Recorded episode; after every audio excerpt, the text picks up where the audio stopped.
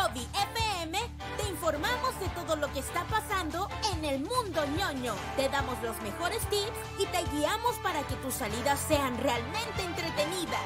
¿Quieres informarte? ¿Quieres saber dónde puedes compartir con otros amigos con tus mismos gustos? Tranquilo, tenemos la solución para ti. Ingresa a www.hobbyfm.cl e infórmate en nuestras redes sociales. Somos Hobby FM, tu pasatiempo favorito.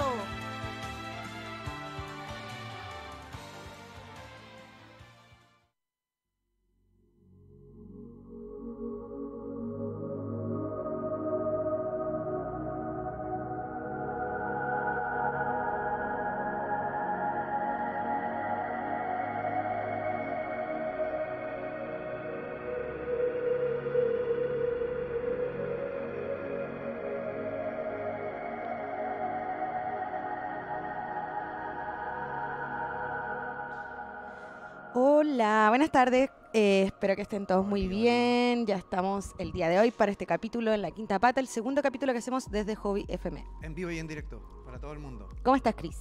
Eh, bien, estoy bien. ¿Estás contento? Sí, sí, estoy bien, estoy contento y eh, ansioso del programa de hoy. Ya. Bastante. Sí, yo eh, tengo mucho sueño, pero estoy ahí sobreviviendo y el tema de hoy nos tiene muy entretenidos porque nosotros la, la segunda temporada de La Quinta Pata la hicimos sobre el duelo y en ese camino encontramos eh, una obra de teatro a través de un amigo, alguien que yo conozco del stand-up comedy, eh, que trata sobre este tema, pero desde la comedia, que a mí me parece que es súper rescatable, eh, porque siento que también hay que reírse un poco y, y que la risa también te hace sobrellevar de repente esto que es tan doloroso. Entonces no sé si te parece que los hagamos pasar y se presenten ellos mismos. Vamos primero con saludando a la gente y vamos al tiro con los Sí, invitados. ¿ya? Eh, vamos a saludar a toda la gente que está ya conectando, eh, siendo las 7 y 14 de la tarde, eh, a la sintonía de Hobby FM. Y bueno, saludar a la gente que nos sigue ahí en las redes sociales, en arroba Quinta Pata Show, por Instagram y por Facebook, que si quieren hacer comentarios ahora en el, en el live, Sí, también po. háganlo. Si quieren hacer preguntas a los invitados también cuando, cuando estén acá, eh, porfa, aprovechen la, oportunidad de hacerlo. Y bueno, la gente que nos va a escuchar después desfasado por Spotify, también nos puede comentar eh, y mandarnos fotos, ideas, lo que ustedes quieran. Así, Así que mismo. ahora sí, Rosario, por favor, eh, preséntanos a nuestros queridos e interesantes invitados para Sí. hoy. Eh, un actor y, un dire- y el director de la obra Que se acabe el mundo eh, están aquí, así que quiero pasar adelante, siéntense con nosotros. Ustedes ¿Cómo eh, se presentan, me cuentan ahí, tomen asiento. Bien, bien, bien, bien, bien. ¿Cómo están? ¿Cómo están ustedes? Lo primero que tengo que contar es que la voz de que escuchan ahí a ustedes la van a reconocer de algunos comerciales. De varios. de, de algunas series de televisión. Ah, sí. Sí. Ah, Así que por favor, preséntense, Darwin, preséntate, cuéntanos Eh, un poquito. Bueno, primero, muchas ¿Quién gracias eres? por la invitación. Eh, estamos felices de estar acá con Ezio de Bernardi en Hobby FM, en la Quinta Pata Show.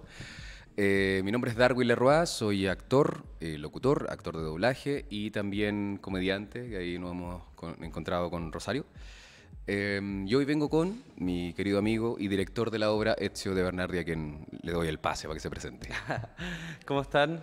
Bien. Todo bien. Qué bueno, mucho gusto. Eh, sí, yo soy el director Ezio de Bernardi, eh, soy actor también, eso es lo que hago como en, en mi oficio. Ujú. Y nada, estoy muy contento, muy agradecido de estar acá en este espacio. Eh, lo he escuchado. Ahora, de hecho, Darwin nos presentó el programa eh, porque como justamente estábamos hablando de esto acerca de la muerte, Claro. del duelo, eh, justamente coincidió que ustedes estaban en esta temporada Claro. hablando acerca de este, de este tema. Caída de cajón.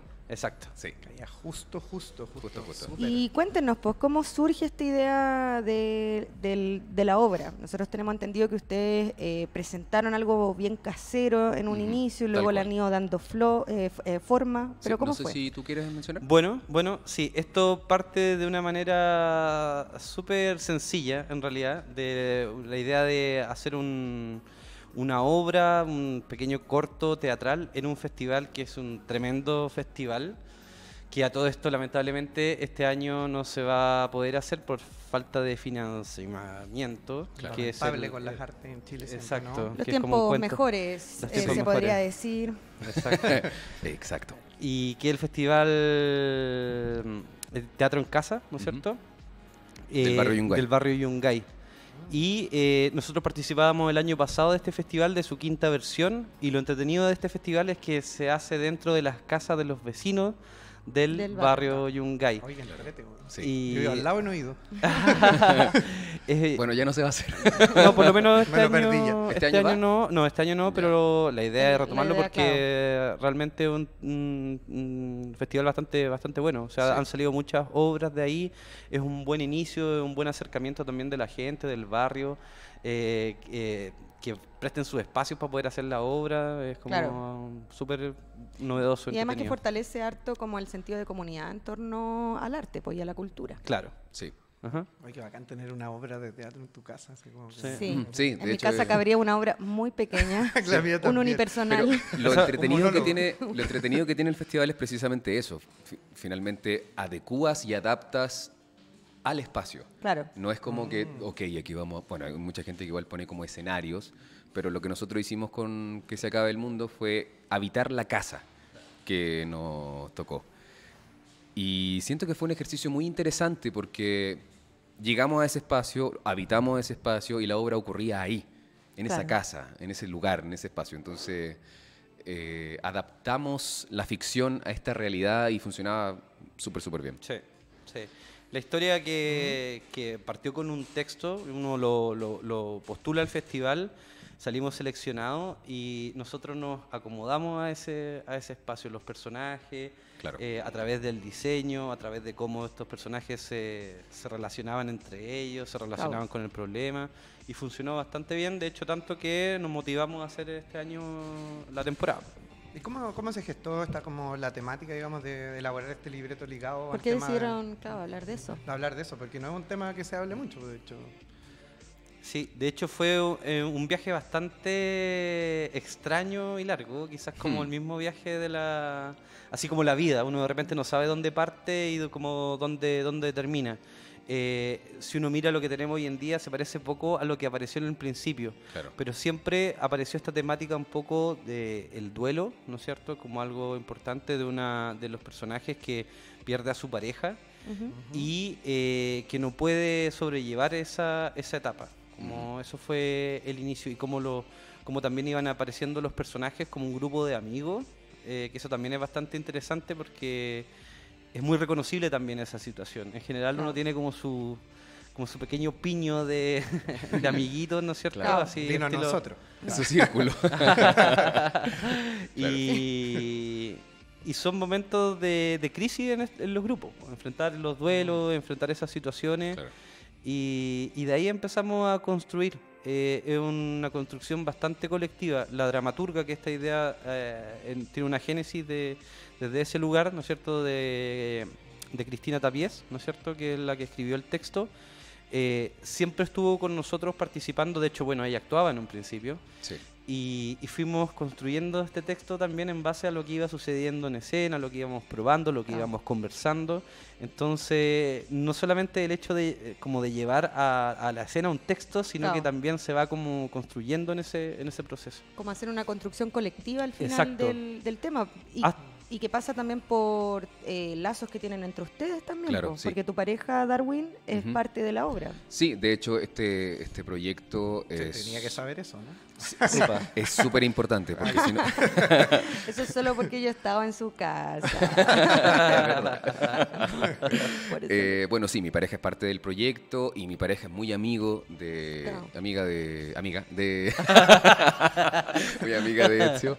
Eh, es un grupo que surgió así, de hecho el texto lo escribió Cristina, eh, tenía esta inquietud, creo que te lo presentó a ti y a, y a Isidora. A la Easy. A la Easy. Primero, claro. Claro, y ¿qué te parece? Eh, eh, ya, ah. que lo dirija Alexio. Ya, perfecto. Y todo fue así como, ¿y a quién traemos? ¿A quién le pedimos? Mm. Entonces es un trabajo muy colectivo y muy desde la amistad, el cariño, el amor y desde las inquietudes que tenemos nosotros también. Claro. Siento que esta temática no es que no se toque, es bien generacional también. Siento que está, va de la mano con esta crisis de mediana edad en donde uno ya no es tan joven y tampoco es tan viejo y se presenta la- el sentido de la vida, eh, la muerte, eh, empiezan a morir gente. Claro. Ya dejas de ir a matrimonio y empiezas a ir a funerales. funerales, Cambia el, el- el foco. ¿Cómo te enfrentas a eso? De hecho, nuestra dramaturga Cristina eh, tiene una relación con la muerte súper súper cercana. Eh, en, en su vida ah, se le ha muerto mucha gente, mucha, mucha gente cercana. Entonces, para ella el tema está aquí, presente. Claro. Sin ir más lejos, hace un mes, si no Sí. mal no recuerdo, eh, estábamos terminando un ensayo y como, ya, no, chiquillos, no puedo ir porque voy a un funeral mañana. Otro, sí, Otro otro. nuevo. De nuevo, sí, es como, ¿en serio, Cristina? ¿Otra vez? Sí. Y que igual eso cambia mucho tu perspectiva de la vida en general. Exactamente. Yo lo pensaba en el capítulo que hicimos con el Mickey eh, de la quinta pata, que él también ha perdido a harta gente. Eso tenía un impacto súper grande respecto a otras personas que quizás viven, vivimos en una burbuja, más Claro. o menos, respecto a enfrentar esto y estas pérdidas y estas faltas. Sí. Ujú. Y Aparte Y- que no te preparáis, y como que no lo, como lo veís lejos o no lo veís en, en- No. Claro, no tenéis como- tiempo para Eh, comer. no, E incluso yo he tenido como la... eh, tuve un amigo que perdió a su padre y su padre estaba enfermo y era inevitable que iba a fallecer. Él lo sabía, Claro. eh, pero cuando ocurrió, aún así, puedes estar muy preparado psicológicamente, crees que sí, esto va a pasar y lo entiendes, pero llega, se presenta y es como un abismo. Y de un poco eso trata la obra, como de ese abismo que se produce con la muerte. Claro. Porque finalmente la muerte es súper sencilla, se acaba, la vida se acaba, no hay más. Pero el resto, los que quedan, ¿qué hacemos con...? La, la obra pasa por muchas muchas problemáticas que, que van por ahí, que van como, ¿qué hacemos nosotros, los vivos? ¿Cómo nosotros seguimos adelante? Claro. ¿Qué hacemos para cerrar el ciclo, para ayudar a salir de la pena?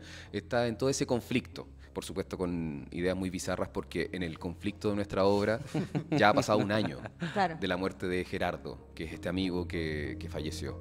Entonces se reúnen todos los viernes ah, desde, un año, desde hace un año para poder ayudar a Maite eh, a solucionar su vida y ver qué hacer con las Claro. cenizas de su pareja, que está encerrada, abrazando las cenizas todo el día, toda la noche y no ha hecho nada con él. Entonces todo el conflicto pasa por ahí.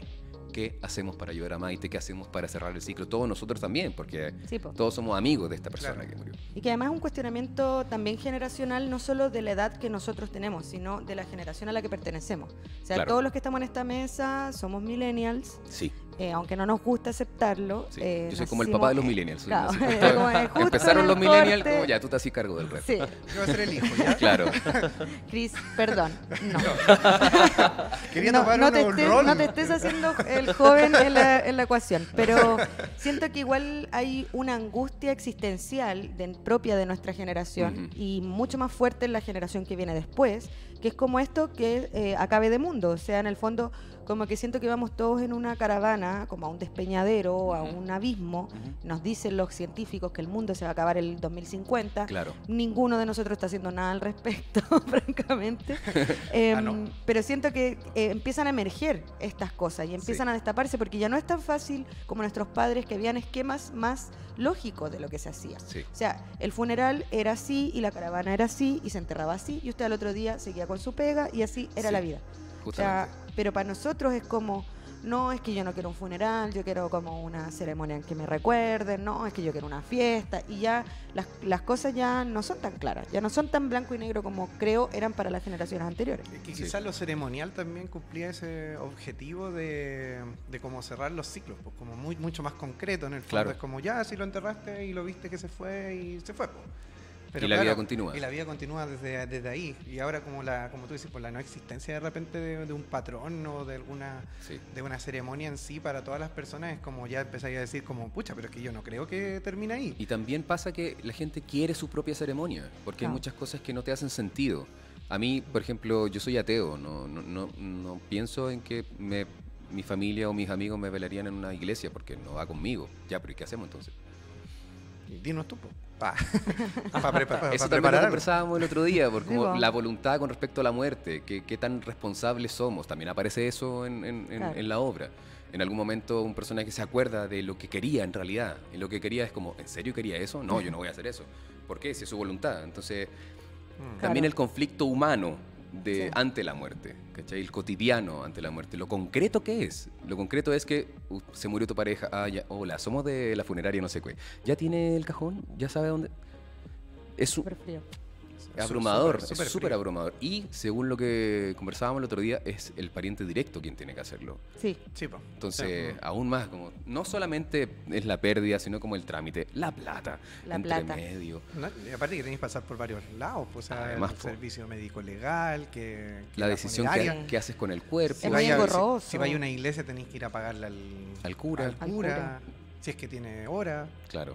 ¿Cachai? No, igual pasar por eso es es súper complejo, igual como... Sí. es un trámite muy burocrático No, y para que, el la- dolor. y que sobre todo para la persona que toma como, yo me imagino, la como el protagonismo en ese momento, es como, pucha, tengo que estar súper eh, como alejado de la emocionalidad, pues, porque si, Sí, si po. no lo hago, Sí, ¿qué, qué pasa? Claro. Entonces, Yo tengo ahí una, una gran disyuntiva porque mi pareja es muy tradicional y él quiere que lo entierren, que le hagan la caravana y yo estoy en contra de todas esas weas, me cargan las caravanas, las odio. Así que terminamos. No, entonces el otro día estábamos carreteando y él fue y habló con Chris y con otro de mis mejores amigos y les dijo, mira, a mí no me interesa lo que diga la Rosario, cuando yo me muera, ustedes se van a hacer cargo de esta wea. Y la van a agarrar y la van a sentar en la caravana y ella tiene que ir en la caravana. Y Hoy la memoria de mierda, ya se No, me había olvidado y, Chris y me, estaba- co- y me comprometí Chris estaba po. ebrio, Chris estaba ebrio, se no autonombró idea. coordinador del funeral y lo olvidó. Verdad. Y- Perdón, Miki, lo voy a hacer. Y esto, esto, esto lo hablan ahora porque, porque están haciendo el, Es que hab- hablando del tema. Está Destapamos como, el tema y de ahí hemos estado todos muy morbosos. Mi abuela se murió el año pasado y de ahí yo empecé como a, a- como que recién la muerte llegó como a mi vida, como que yo antes de eso no había perdido a nadie, entonces nunca me, ni siquiera me lo había preguntado y de repente fue así como ya, no, necesito hablar esto y Ujú. necesito hablarlo constantemente y lo hablamos entre nuestros amigos y yo saco el tema en todos lados y lo hablamos en mi familia y por Súper animoso igual. Sí. y es que más encima, el, más encima el Mickey en todos los grupos sociales va diciendo lo mismo. Entonces ya comprometió a mi mamá con que me tiene que obligar a ir a la caravana, ¿cachai? Él como que se está asegurando porque dice que de verdad yo no lo voy a hacer y él siente que es necesario. Y ahora, eh, eh, eso también es una pregunta que nosotros no- nos hacemos bastante, como, pero ¿para quién ¿Para es? Como es para la persona que se, Mm. que se murió o para el resto?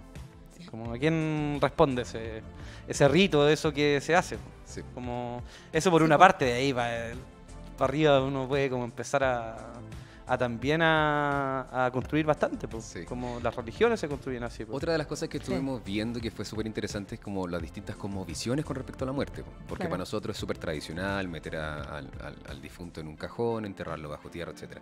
Pero vimos ritos funerarios de otros países, de otras culturas, y llegamos a unas cosas que son brutales para nuestra Por perspectiva favor, cuéntanos, occidental. Yo, yo quiero saber. de Hay una, no recuerdo qué cultura es en particular. el Himalaya. El Himalaya. Lo de, los- lo de los buitres, sí. buitres, Ah, El bien. cuerpo muerto, ya en casi en descomposición, es- se tira eh, al aire libre y hay una persona con un machete que va cortando ese cuerpo Guau. para que los buitres aparezcan y se lo coman. Oh, no. Pero al aire libre, así como vamos al cajón del Maipo. Donde hayan buitres, pues Chris. Claro, un, Ah, un- sí, un- pero me- un cerrito, un cerrito. Claro, no va a ser aquí en el Paseo Sí, Bandera. pues, no. Pero en un cerro, al aire libre. Y lo hacía como un- con una naturalidad, como alguien que barre. Claro. Sí. Ah, este es mi trabajo. Mm, chac, chac, chac. Y después aparecían los, los Mucha practicidad, además. Mucha practicidad. chao.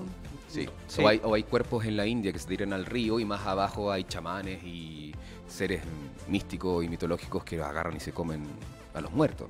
Mm, sea, aprovechando todo hasta Todo, el final. todo hasta el final.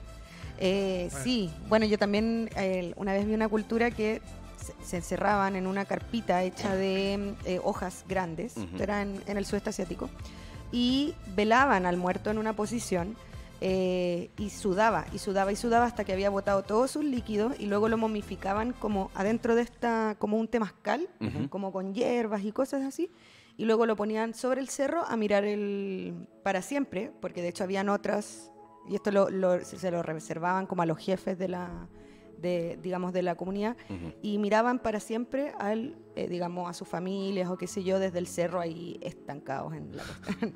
Eh, muy tétrico, pero sí me, me pareció súper interesante porque nosotros en nuestra sociedad tenem- tendemos a ser esto de lo quiero lo más lejos posible. Claro. Los cementerios están alejados del centro de la ciudad y lo voy a Cada vez visitar menos, sí. puntualmente. O sea, lo voy a visitar el primero de noviembre Claro. para el cumpleaños del muerto. El día del padre o madre, si es que. O, o la misa que hacen de repente como en honor, que en realidad Claro. es como que te nombran nomás. Así como, Pero está, pero está muy lejos, ¿sí? Hace po? poco, hace poco fue una misa en, en honor a la muerte de alguien.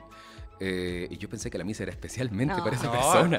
Y yo así como, la misa para. Y no, po, queremos esta misa dedicársela. Y eran como 15 personas. Entonces como... Igual le dan Hay que, poca. hay que aprovechar. sí, Era como los agradecimientos de las películas Sí, que pasan rápido de Los repente. créditos, los créditos. Tal cual. Sí, pues como pasan listas, así como... Y si tú pa- vas, pagas dos lucas, te menciona el curita y eso es como, ya. Te Pero- Ah, pero, pero te pero cobran sí. también por mencionarte. Eh, no te cobran, heavy es- es un aporte, Es un aporte que tú haces voluntariamente. De cierta a- cantidad que ellos de te dicen. cierta cantidad para incluirte, ¿cachai? Claro.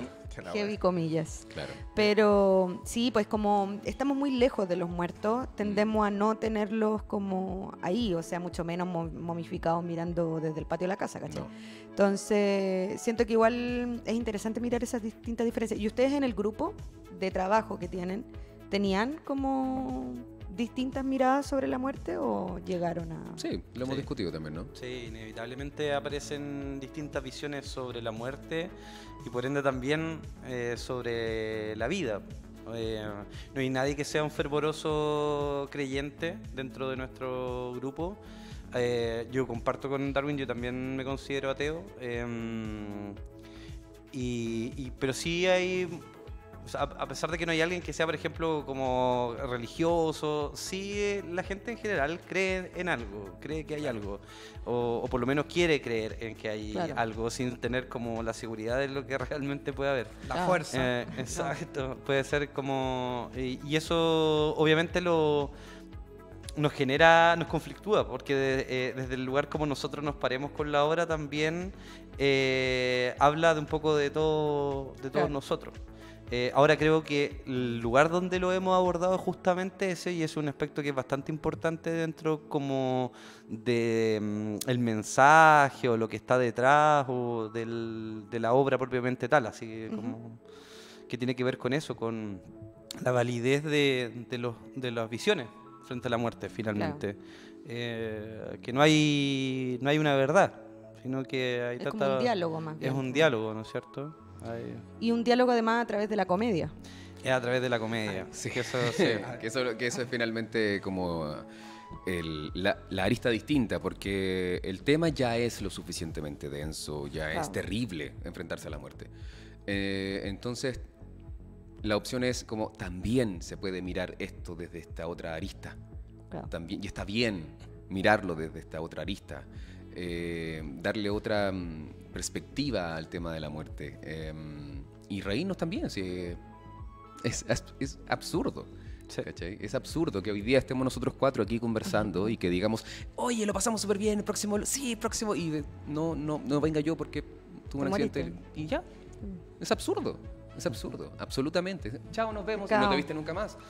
Es un sinsentido. Absoluto sin sentido. Entonces, también tiene mucho de, de cuestionamiento filosófico toda, Mm. toda la obra. Y bueno, dentro de lo que son los personajes también. pues, no, no, no son grandes intelectuales de, de- de derecha. sí. Oye, qué genial. Y cuénteme un poco cuándo se estrena, dónde la van a presentar. La obra se estrena el 5 de septiembre en el Teatro Taller Siglo XX, que es un teatro bastante bonito, que está ahí en Ernesto Pinto Lagarrigue, al lado del CIARTE, casi al llegar a Antonio López Bello. Ya. Es un teatro es Barrio Bellavista. Sí. En pleno Barrio barrio Bellavista. Bellavista, para el lado de Recoleta. por el lado de Recoleta, exactamente. Es un teatro el cual me ha tocado participar bastante de la, de la cartelera de ese teatro. He estado con, con otras obras ahí, bastante agradable porque aparte es un teatro bien, bien íntimo, un Sí, teatro como, como para de, 50 de cámara. Bueno, Sí. de hecho, eso les iba a preguntar porque mm, ustedes partieron haciendo este teatro en casa.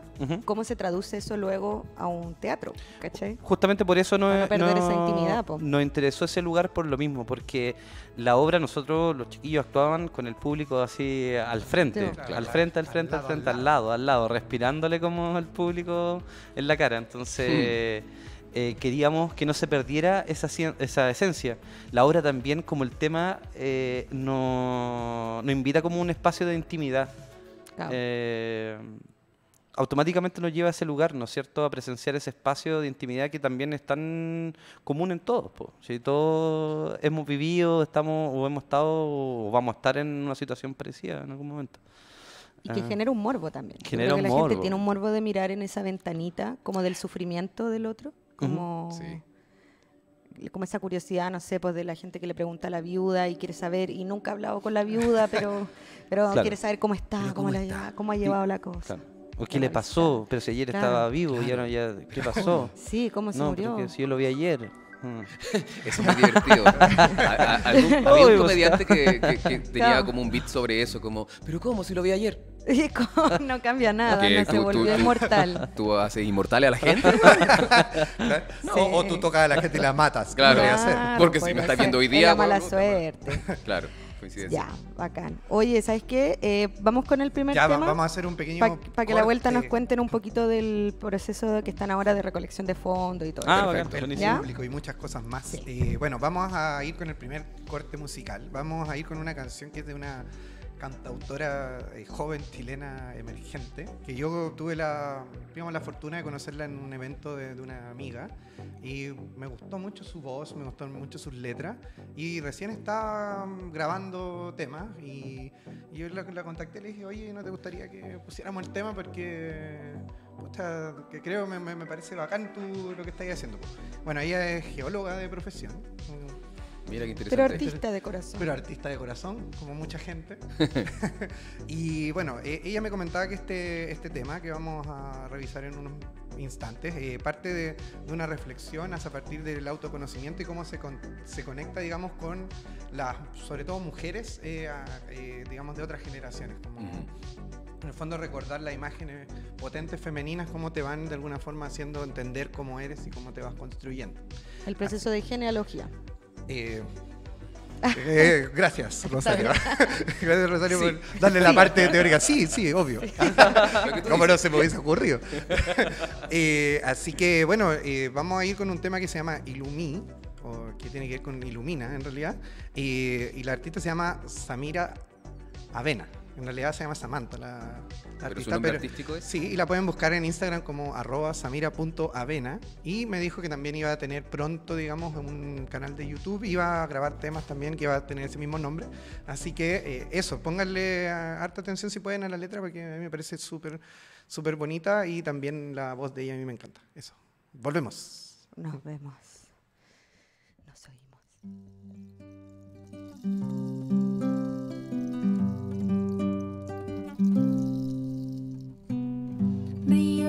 De todo, desde que se empezaba a disolver, fui buscando el modo de enlazar los cabos sueltos del ayer, enfrentar codo a codo, encontrar las palabras, resolver, junto a todas exploro construyendo identidades de mujer.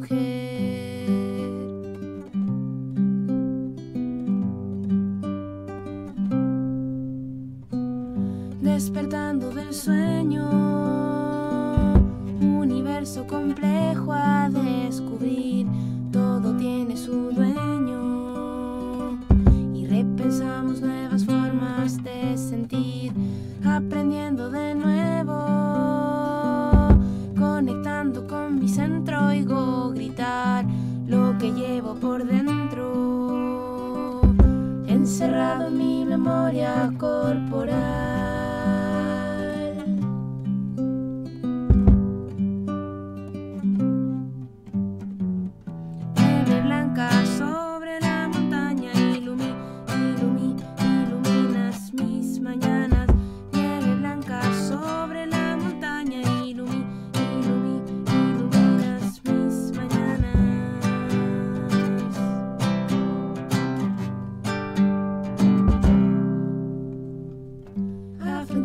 Nuestros miedos, abrazar a la niña interior que expresaba con fuego cambiando sospechosa confusión, contemplando el reflejo.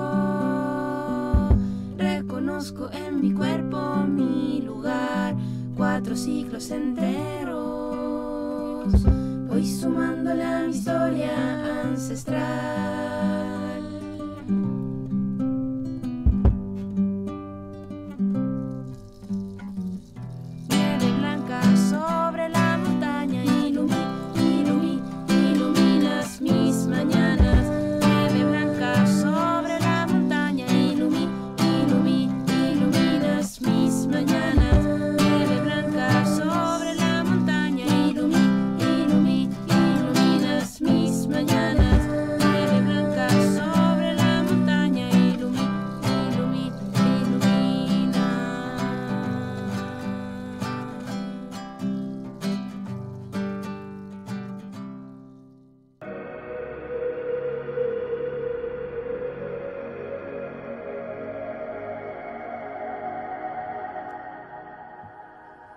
Estamos de vuelta entonces con el segundo bloque de este programa. Eh, estamos acá con el equipo entonces de la obra de teatro que se acaba el mundo. Eh, ahora, bueno, toda la gente yo creo que, o la gran mayoría debería tener una noción que hacer arte en Chile es un tema, vamos a decir, un poco complicado. No, es bastante complicado, Bien bastante difícil, y, Sí. que, y que trasciende a todas las gamas, digamos, del, del arte. No solamente, digamos, al teatro, sino Sí. a la música o a lo que se nos ocurra. La comedia. La comedia. La comedia es lo más pobre, creo, ¿no? No, no, no. No diría que es lo más pobre, porque uno es uno solo, pues entonces Sí, po. te ganáis 10 lucas en un show, pero las 10 lucas son para ti, po. Claro. Pero... Y te la cantáis en la barra. En cambio, y, te la, y te la comía en papas fritas y... sí, Porque no llegan. Papa frita y Uber. Claro. claro, y ahí está. Si es que- Pero la pasaste la raja. Pero la Sí, pasaste la raja. Claro, pero la misma función de con 10 lucas tenés que repartirla entre cinco actores, Sí, director, po. músico y claro. Y el nivel de producción que requiere además una obra es muy distinto, porque uno se puede po. hacer un parlante, un micrófono y estáis listo. Claro. O sea, con Darwin, que hemos hecho Baby Shower, pasó el dato. Ah, sí, Eh, mira. hemos show de stand-up comedy en Baby sí, Shower. por si acaso. Eh, sí, temas mucho más alegres de los que hablamos hoy.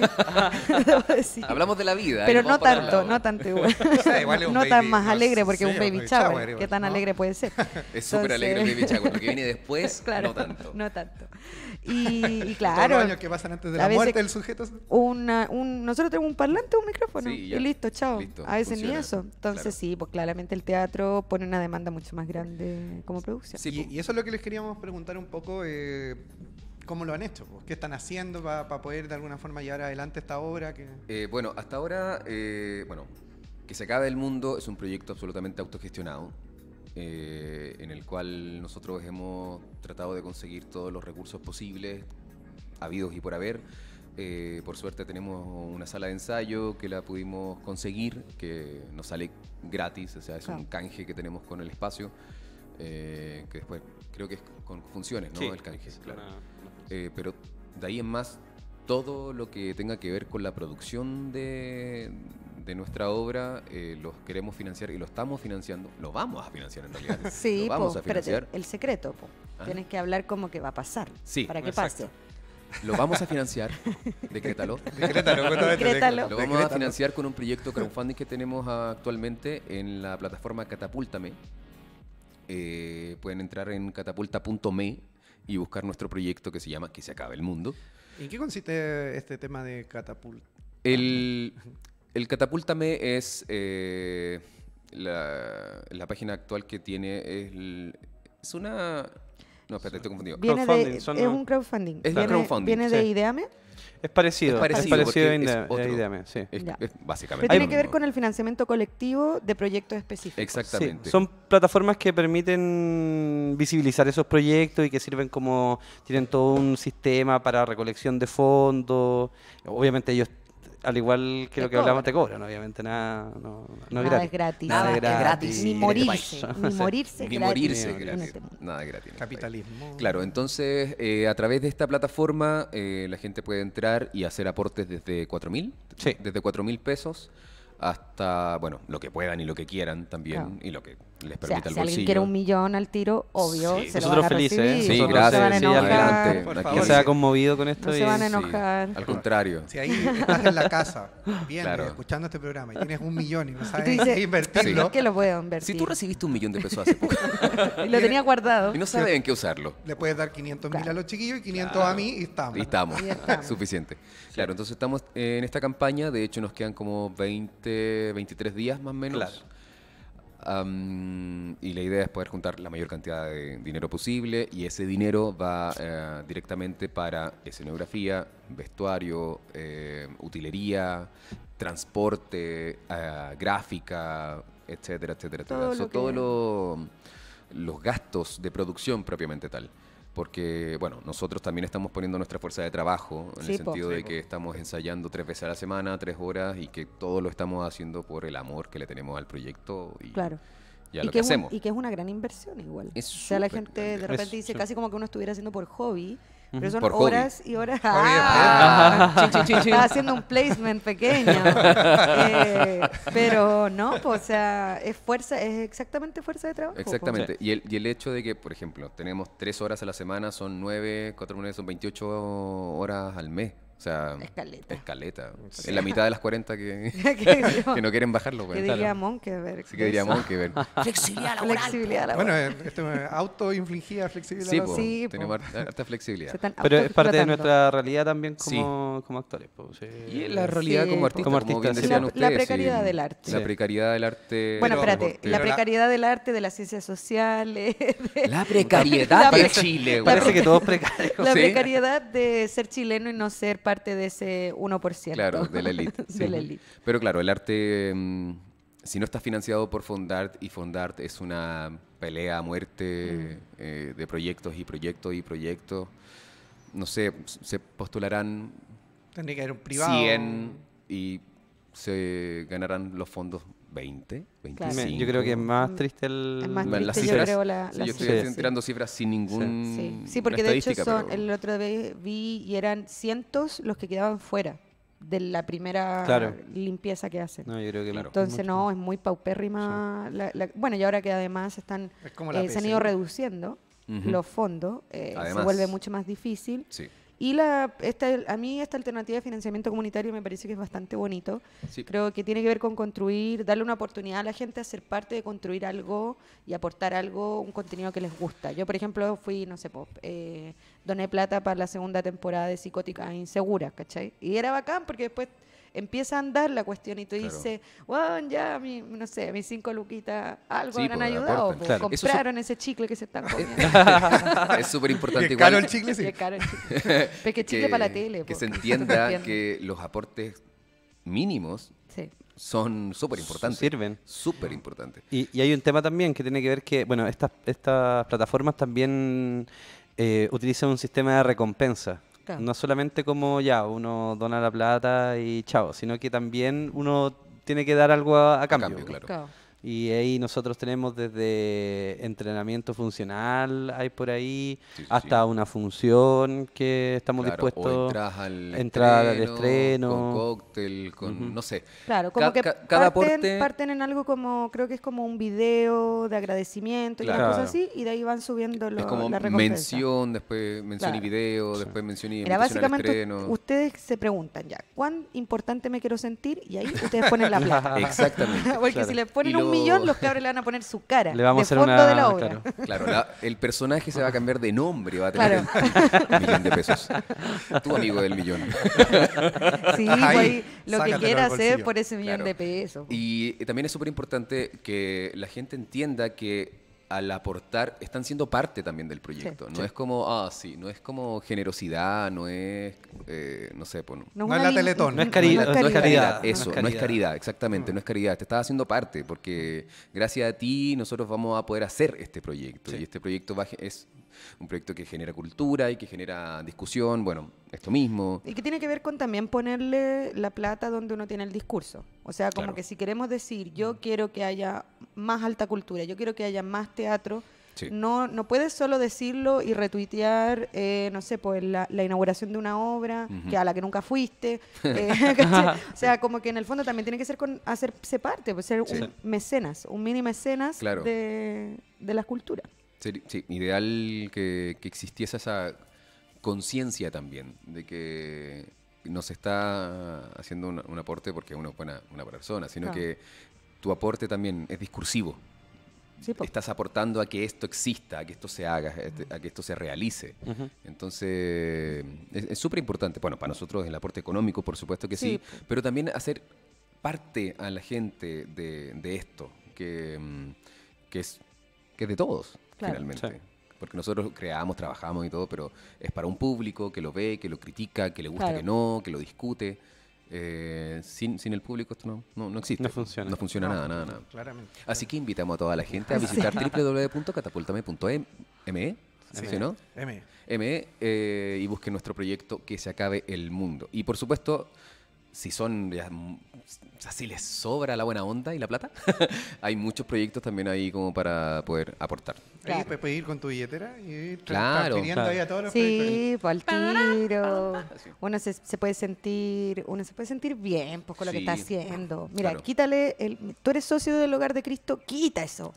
Ven a ponerlo aquí. Venga, se acabó. sí, se acabó. ¿Qué? Estar dándole ahí al al Alberto Hurtado. No, se acabó no, eso. No, no, no. Al- Bueno, o sea, ese yo creo que Alberto. Hurtado ya no le dais nada en realidad. No, bueno. ya se está, está en crisis eso, es otro programa por sí solo. Pero Otra temporada. qué bacán, Una qué serie bacán. completa. Oye, ahí en el. Yo revisé el perfil del proyecto en Catapulta. No, no les dio plata, sí, po. No todavía, Ah, no todavía. no, no, vamos a contar Pero, pero con tu- diga- digamos que me están convenciendo. Excelente. Si no, si tengo, una- tendré que salir a robar para vamos, a poder. hacer una, vamos a hacer una donación a nombre de la Quinta Pata, Excelente. Claro. pero a fin de mes, ¿ya? Porque- Mientras sea antes que se acabe el plazo. ¿Cuál, Eso, muy importante, ¿cuál es el plazo para...? Eh, Creo que el proyecto se acaba en 20 días, lo voy a confirmar de inmediato. Para que Sí, yo leí que terminaba en claridad. septiembre. Se igual. terminaba en septiembre, sí. Sí. Así O que sea, va a haber al- fin de mes. a fin Oye, de y mes. vamos- antes, y antes de le- fiestas patrias donde la gente se gasta Sí. toda la plata. Sí, Les vamos a recordar que es Ya, perfecto. fin de mes a todo el mundo que nos Bueno, ha prometido. Y lo que le decía yo, me metí, vi el, leí el proyecto para que la gente que le interese se meta y lo lea, porque, va- bueno, hay varios elementos que ya hemos hablado hoy día con ustedes, pero también otros que son bien interesantes también de lo que hablabas tú, pues, de- del hecho de que tú te estás haciendo parte de, Claro. de que en el fondo eh, la construcción yo creo que se da un, yo la entendí como un, un hilo muy coherente desde partir del entusiasmo de la vida personal y Claro. cómo lo vais conectando con el arte, pues, o sea, que, que encuentro que es la, la raja desde mi perspectiva. Sí. Eh, dentro de esa misma lógica, ¿cuánta gente está trabajando? ¿Qué gente está trabajando con ustedes en el... ¿Cómo se armó ese equipo? ¿Cómo se armó ese equipo? Ese equipo mutó igual bastante porque como estaban las ganas de que este proyecto se hiciera, eh, sin tener un poco nada, lo paramos súper no- entre nosotros, eh, armando un diseño entre lo que nosotros nos parecía que tenía que ser. Eh, por suerte hay gente que es muy talentosa, no necesariamente eh, solo en la actuación, sino que también como en otros aspectos, Ujú. en producción, eh, qué sé yo, en, en diseño. Y así solo lo paramos y lo presentamos en esta casa, en Querechehue, ahí en barrio Yungay. Un saludo para el dueño de la casa de. Quechua, por cierto. Saludos, y si tiene un carrete yo igual puedo ir, no hay problema. Sí, invítenos de nuevo a la casa, era increíble. A tomar once, A aunque to- a sea. A, to- a tomar tecito, va- vamos a hacer el programa allá. Y luego postulamos, dijimos ya, queremos hacer esto que, que sea una obra. Nos gustó, nos motivó. Hicimos solamente dos funciones, entonces quedamos con todo el ímpetu. Claro. ¿m? Y ya, pero ¿qué es lo que pasa? Empieza a topar con la agenda de lo que pasaba el otro año. Empieza a topar Y- con la realidad. Con la realidad, con la realidad. Y mm, eh, bueno, queremos hacerlo y muy generosamente todos dijimos como, bueno, veamos qué meses se puede hacer, cuál es el más factible y los que puedan estar, que estén y los que no, ahí vemos cómo, Claro. cómo lo hacemos. Y de hecho hay dos personas que no pudieron ser dentro de ellas, la dramaturga, la, la, Claro. la Titi, que ella actuaba y que tuvo que dar un paso al costado y solamente trabajar desde la, la dramaturgia y ahí la posta la agarró Romina No- Norambuena, que es una de- de nuestras actrices. Otro actor que tampoco pudo estar ahora es Carlos Donoso, que él de hecho ahora estábamos en un ensayo y él nos estaba como ayudando porque también Claro. siente como el el proyecto que es parte de él. Claro. Y a él lo reemplazó Patricio Giovanni, otro tremendo actor. Y eh, empezamos a buscar una diseñadora, un diseñador. y llegó una persona que estaba recién saliendo de la escuela de diseño, muy bien recomendada también, em, Daniela Saavedra, que está saliendo de, la escuela en este momento. Eh, empezamos a necesitar, ¿no es cierto?, el tema musical. Y Darwin, ¿no es cierto?, nos, nos presentó un amigo, el Pablo Cerey, ¿no es cierto?, que en este momento se está Actor haciendo... y músico. Actor y músico, que más encima, lo interesante del grupo es que somos de distintos lugares también. Claro. Todos vinimos de distintas escuelas.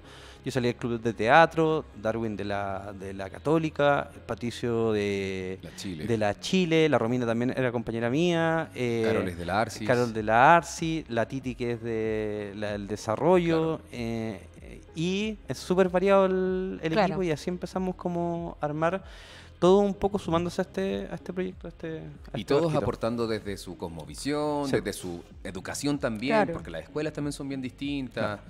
Eh, entonces es un proyecto multicultural, por así decirlo, que une a mucha gente eh, en torno a, a la temática y sobre todo con, con- con- con mucho cariño y amor por lo que estamos haciendo. Mm. Hay, hay- hay- hay no sé, es, es genial llegar a trabajar a este grupo en donde no existe la presión de que tienes que hacerlo, sino que cada uno se pone la Claro. presión, Claro. ¿cachai? Dice, no, no es que no estoy dando, no, que hagámoslo de nuevo.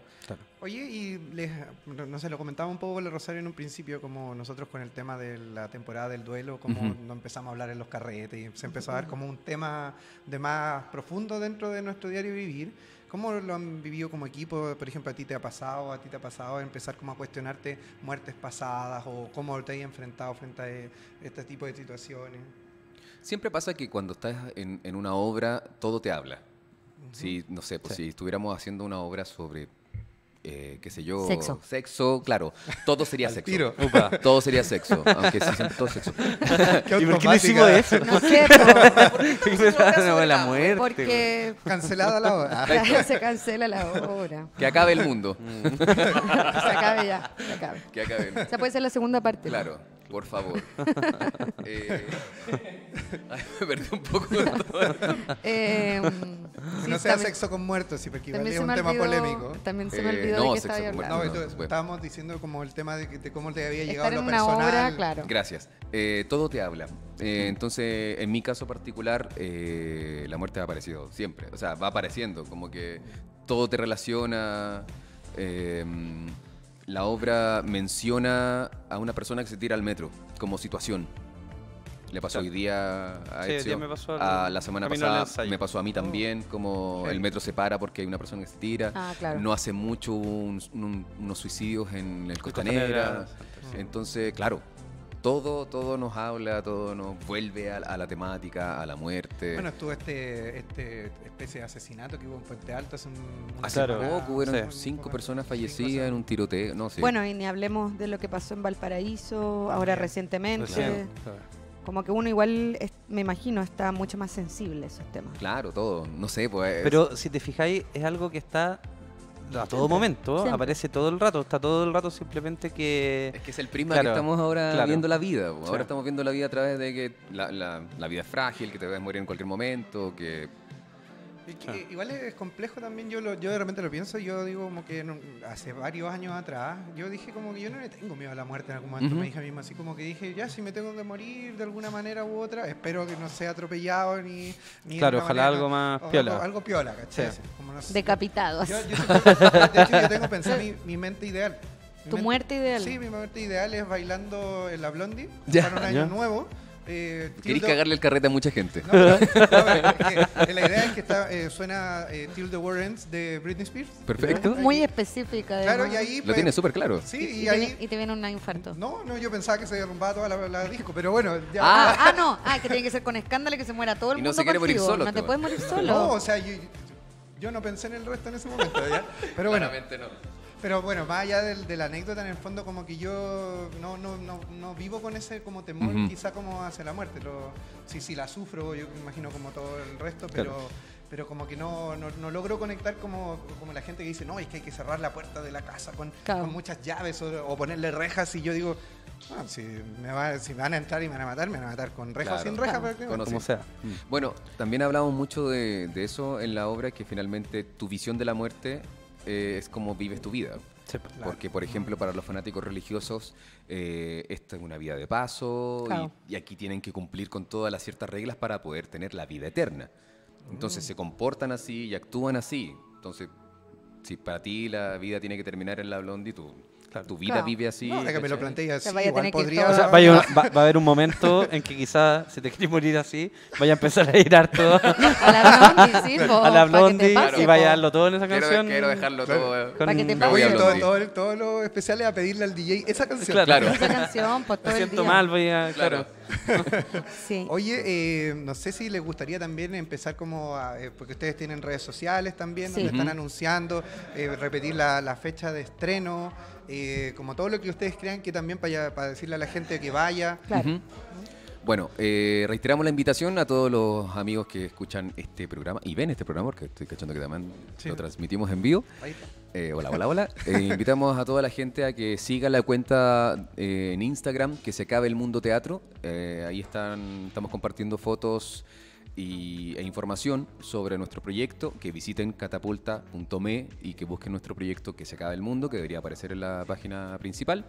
Y si pueden apoyarnos y aportar, bienvenidos, sean parte de este proyecto. Y si no pueden aportar, si ustedes toman el link y lo comparten en sus redes o lo comparten con sus amigos, amigas, también nos están ayudando mucho a que Todo este sirve. proyecto sea más conocido. Y además, por último, si no pueden aportar, los esperamos desde el 5 de septiembre en Taller Siglo XX, de miércoles a sábado a las 8.30, me dijeron. A las 8.30. 8.30, sí, hay una nueva información. Chuta. Ah. No la Es entonces- una primicia. Es una primicia, primicia. primicia para Hobby FM, Ya, la obra es a las 8.30. Fantástico. Pero, pero claramente el director no va a fantástico. poder, entonces... No, No, el director no va a esa hora estar, no. Lo reemplazamos. Veo la- Usted ya la- sabe. La novela, ¿sabes? Usted Sí. ya sabe. La teleserie empieza, ¿sabes? No, pero, pero los actores ya se aprenden la cuestión, entonces Sí, ya no es directo ya no tiene que ir, necesario. ¿pa' qué? Ya no es necesario. ¿Cómo no va a ser- Fantástico. ¿Cómo no va a ser necesario? Estoy bromeando. Eh, muchas gracias chicos por estar acá. Muchas gracias por la Eh, invitación. Voy a repetir igual sus redes personales. Claro, eh, si, Darwin me quieren, Instagram. si quieren seguirme a mí, arroba Darwinstagram. Me encanta. Eh. Te, voy a, te voy a seguir solo Se por lo va a robar. Se va a poner así. Sí, mira, mi nombre de Instagram pasó por muchas cosas hasta que me fue como, ya, filo, este, ya. Ya no, no se mueve más, así que síganme ahí en las redes, eh, vean información, yo estoy comp- compartiendo constantemente temas de la obra, de mi trabajo como actor de doblaje, como locutor. Oye, no nos contaste Eh, eso igual. Pero es que ya, Ya, se le va a acabar. gente Es que lo ahí puede ya lo vamos- descubrir, pero mira, sí, eh, a la gente que le guste mundo, el doblaje, que le guste la locución, los invito a seguirme y ahí pueden ver los personajes que yo hago. De hecho, hay unos personajes famosísimos que yo hago que vienen próxima semana. Yo a veces paso un comercial y escucho y digo, es Darwin. Es Darwin. Es Darwin, yo lo conozco a él. Soy yo, soy yo. Estoy súper metido. ¿Viste? Sí, Ya, te- Después, métete. fuera del aire te puedo hacer un Te par de hacer- comerciales porque aquí para que si lo no, el placement es muy qué caro. maravilloso. Ya. Y Ezio, Yo, mi red social, bueno, yo no, la verdad, o sea, te- te- tengo mi red social y todo, está ahí como linkeada quizás como a... Sí. Fotolog. Probablemente. Mi fotolog. Pero aparece- miren, eh, no, ICQ. no, que, no, no, no sé si no valga la están pena ahí con que lo sigan. No. sigan a, No. la, a la obra. Tengo, nomás. sí, Eh, a Aquí la tenemos a un sí. millennial viejo Sí, que sí, no, no ya, ocupa mucho las no. redes No, no, sociales. no, la ocupo, me encanta y todo, pero no. no vas a sapear a la gente. Sí, Claro. Sí, soy más, no. Te Soy más pillamos- sapo. Te pillamos poco, compadre. Y Pero bueno, importante, arroba que se acabe el mundo teatro, que, Eso Sí, es que lo- se, eh, que lo se acabe el central. mundo teatro. que es el Exacto. Instagram de la obra, para que lo por compartan favor, también. Y lo comparten con toda la gente. Chris Bartelet, yo soy Rosario Sánchez. Arroba en Dinamitera Sánchez. Dinamitera Sánchez. Nos vamos a empezar a despedir. Sí, es bueno, despidiéndole a la gente que si comentó. No. eh, sí, sí hay unos comentarios, no los leímos, pero. Qué buena parece la obra, dice Agustín Vidal. Ya, muchas Muy gracias. interesante. Muchas Sí, gracias. Agustín, te van a estar esperando los Te chicos. esperamos en el estreno, Agustín. Y Sí. saca la luca de la billetera. Saca el tiro las lucas de la vida. Levántate, papito. Se acabó. Anda, catapúltame. Eh, saludo a la gente entonces la- que nos estuve viendo ahora en vivo, a toda la gente que nos sigue. Recuerden, si les gusta el programa, compártanlo, arroba Quintapata Show. Gracias a toda la gente que nos ha empezado a seguir y que, y que está escuchando el programa, que se ha notado un incremento, eh, que nos tiene muy contentos y contentos Sí. también de, de- Sí, y después este capítulo va a quedar en Spotify y YouTube para que también, bueno, ustedes lo puedan ocupar Sí, para, claro. para, digamos, difundir el trabajo, no se den la paja de... Tenés que explicarle a todo el mundo. Mira, mira el programa. Mira, mira, claro. Mira el programa un rato. Oye, ¿de qué se trata? Mira, toma Mira este programa. Hobby FM, la Bueno, quinta y- pata. Sí. Invitarlos también para la próxima semana, el día miércoles 7 a 8, vamos a estar con un tema también Sí. súper interesante. Tenemos Vamos dos invitadas. de- De... qué vamos a hablar, Rosario? Vamos a estar hablando de poliamor.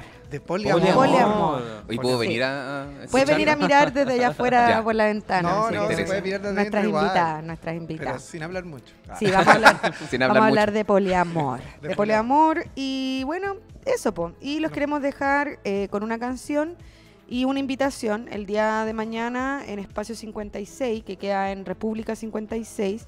Va a haber desde las 3 de la tarde un evento de beneficio a un conocido eh, mío de la escena punk, eh, que es Álvaro Morgan. Él tuvo un accidente eh, cerebrovascular hace un año ya y lleva un año en una situación de, de coma, básicamente, y su familia ha tenido muchos gastos, eh, digamos, asociados a este cuidado. Entonces, ma- mañana va a haber un beneficio, van a tocar hartas bandas punk, van a haber hartas actividades, karaoke, qué sé yo, vamos a estar vendiendo cositas ricas.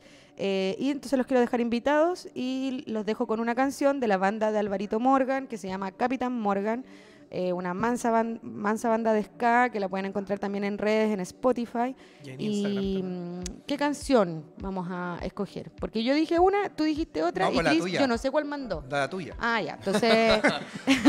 sí, porque yo le dije y no, no me confirmó nada. Entonces dejo con ustedes Alma de Capitán Morgan. Nos vemos la próxima Esta semana. Muchas gracias a todo el mundo. Adiós. Chao a todos, gracias. Chao. chao. chao.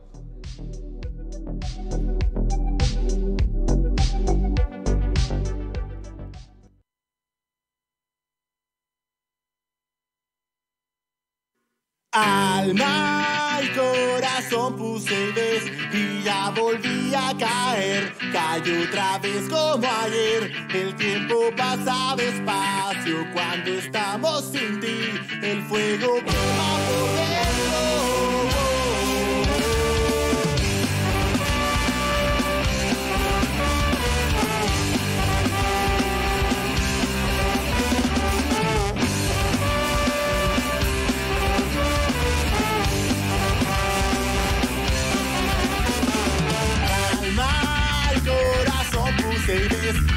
Volví a caer. Cayó otra vez como ayer. El tiempo pasa despacio cuando estamos sin ti.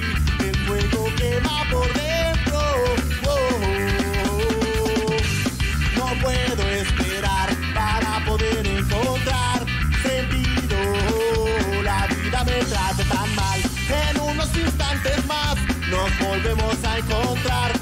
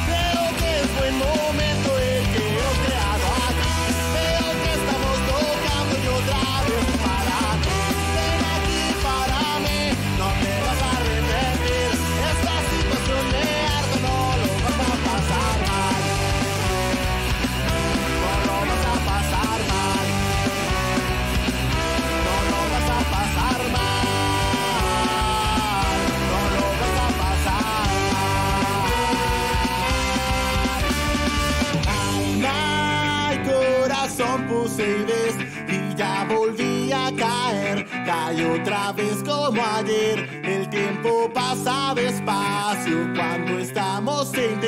El fuego